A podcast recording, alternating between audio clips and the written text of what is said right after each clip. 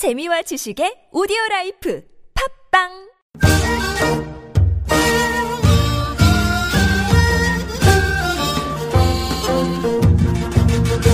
왕쌤의 교육 이야기. 꾸라대는 설날 아침에 새해 복 많이 받으세요, 여러분. 드디어 2018년 새해가 시작이 됐습니다. 이건 뭐 사실은 매일매일 하루하루가 똑같은 날들이 반복된다고 할 수가 있죠. 그런데 또 새해에는 나름대로 의미가 있기 때문에 여러분들과 함께 즐겁고 행복한 한 해가 될 수 있도록 그렇게 많은 또 노력을 하고 또 저도 여러분들의 올 한 해 또 특히 이제 올해 입시가 시작이 되는 입시가 진행이 되는 우리 자녀를 두신 여러 학부모님들 그리고 자녀들 무사 합격을 기원하겠습니다. 입시는 뭐 고입도 있고 대입도 있고 다양하죠. 예.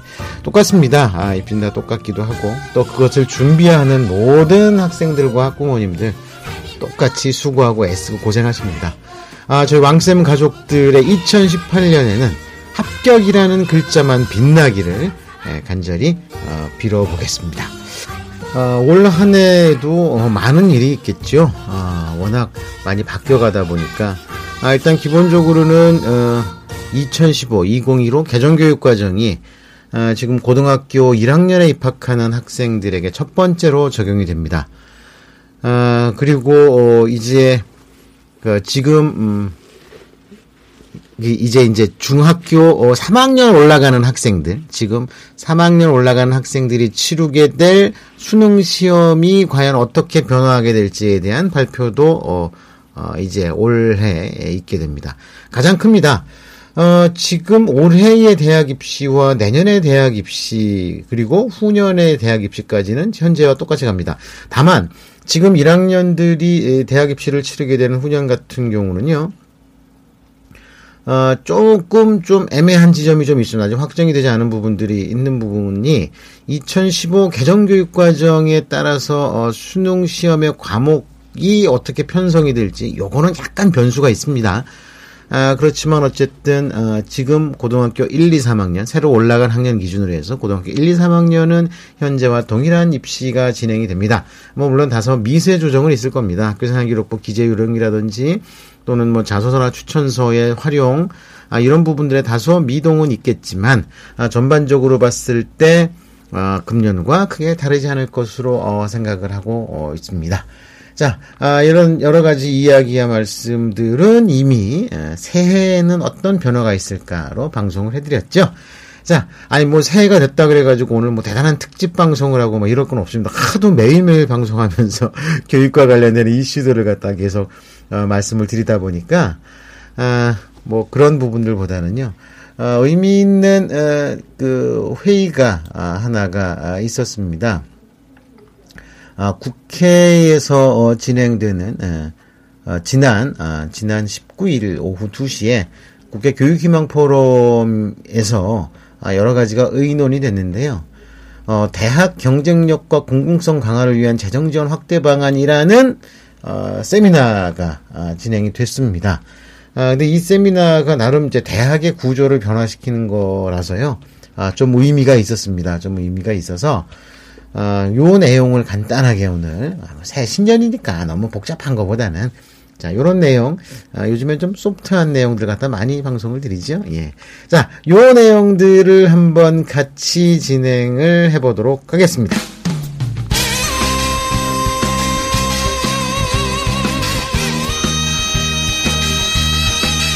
네.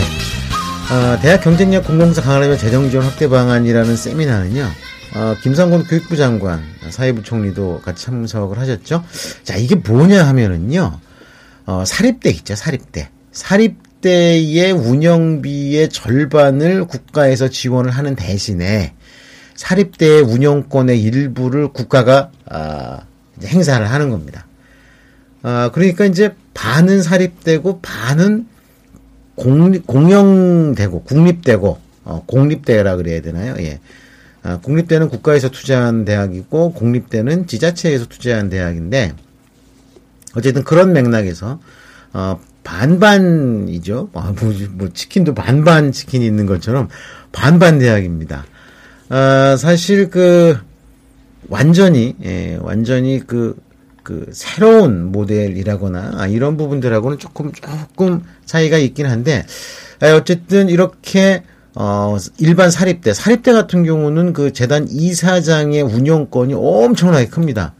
모든 결정권이라든지 이런 부분들이 재단 이사장에 되어 있기 때문에 상대적으로 봤을 때 정부에서 교육부에서 그런 사립대들을 통제하는 거는 진짜 예산밖에 없습니다. 예산. 그러니까 무슨 프로젝트니 아니면은 무슨 사업이니 이래 가지고서 각 대학으로 국가 예산을 갖다 이렇게 나눠줍니다. 사업비로.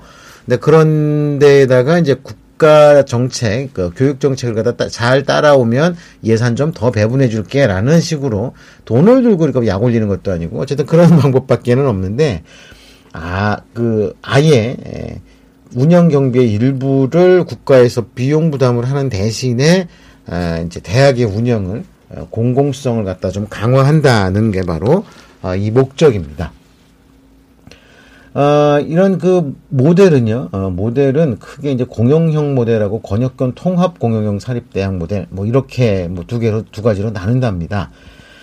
이런 부분들은 단독 대학을 거의 국가에서나 또는 지자체에서 운영하는 방식하고요. 지역별로 어려운 대학의 일부 학과라든지 일부 영역을 모아서 하나의 대학 형식으로 운영하는 방법, 이제 요런 부분들이 있다는 겁니다. 근데 요것도 그냥 가안이지 구체적으로 내온 건 아닙니다. 그래서 일단 2019년이죠.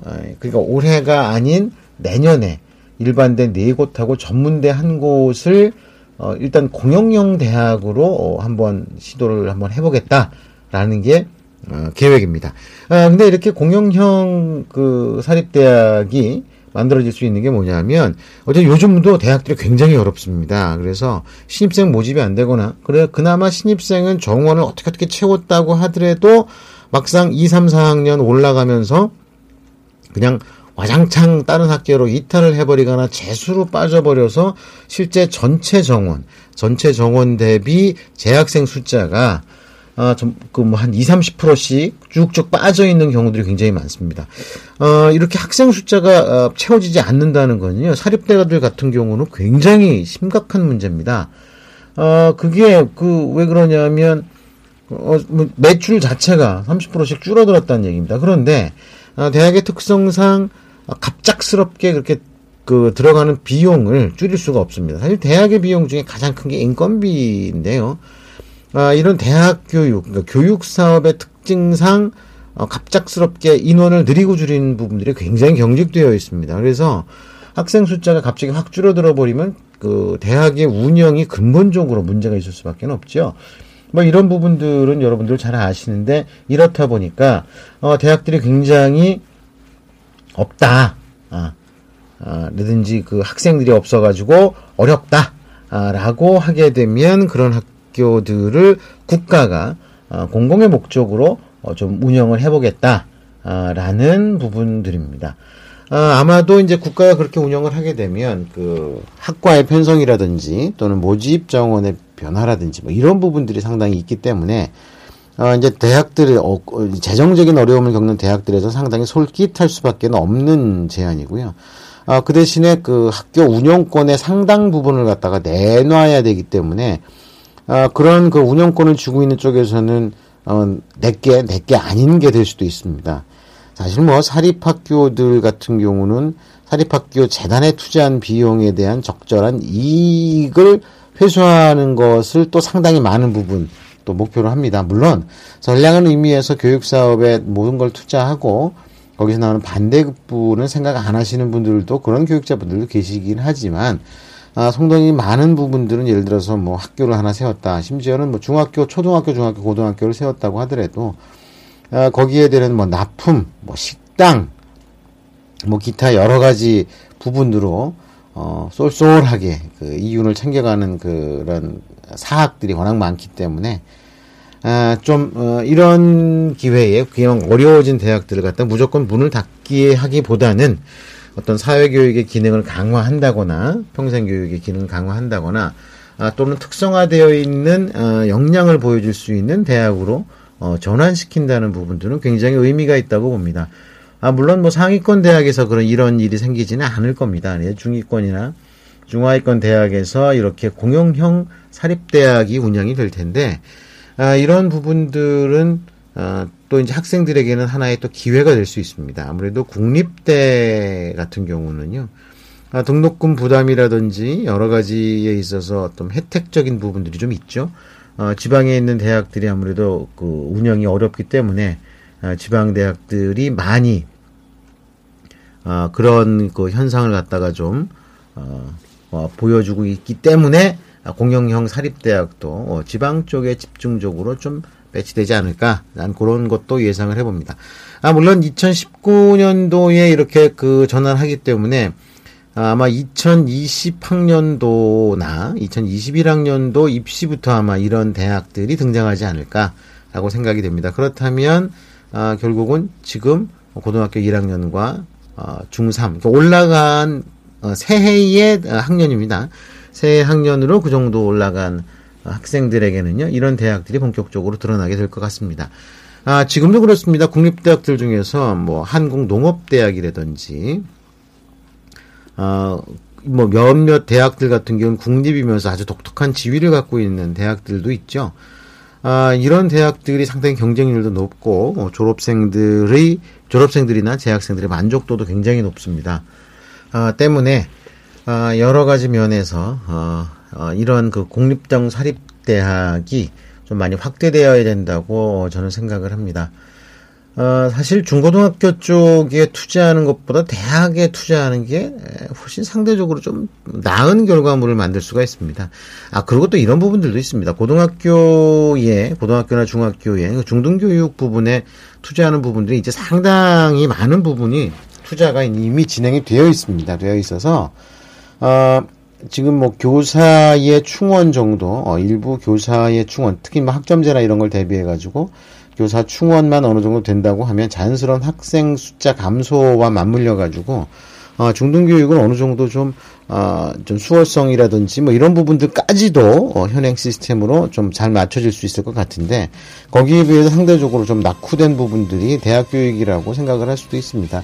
물론 최상위권 대학들이 전 세계 랭킹에서 상위권에 자리하고 있는 건 좋지만, 우리나라 전체 대학으로 보면 그렇지 못한 일반 대학들, 사립대학들, 지방대학들이 너무 많기 때문에 이런 대학들을 어떻게 사회적인 의미가 있도록 유도를 하고 또 국가가 도움을 줄 수 있느냐가 굉장히 중요한 거라고 생각이 됩니다. 일단 오늘은 새해를 맞아서 일단 간단한 뉴스 한 가지 함께 생각을 해봤습니다. 이젠 대학의 유형도 굉장히 다양해지겠죠. 공립대학, 그리고 사립대학 요거밖에 없다가 중간쯤 되는 공용형 사립대학도 조만간 등장을 해서 우리 학생들이 선택할 수 있는 또 하나의 선택지가 될 것 같다는 말씀을 드렸습니다. 자, 이 정도면 소프트한 소식으로 새해를 시작을 했죠. 예.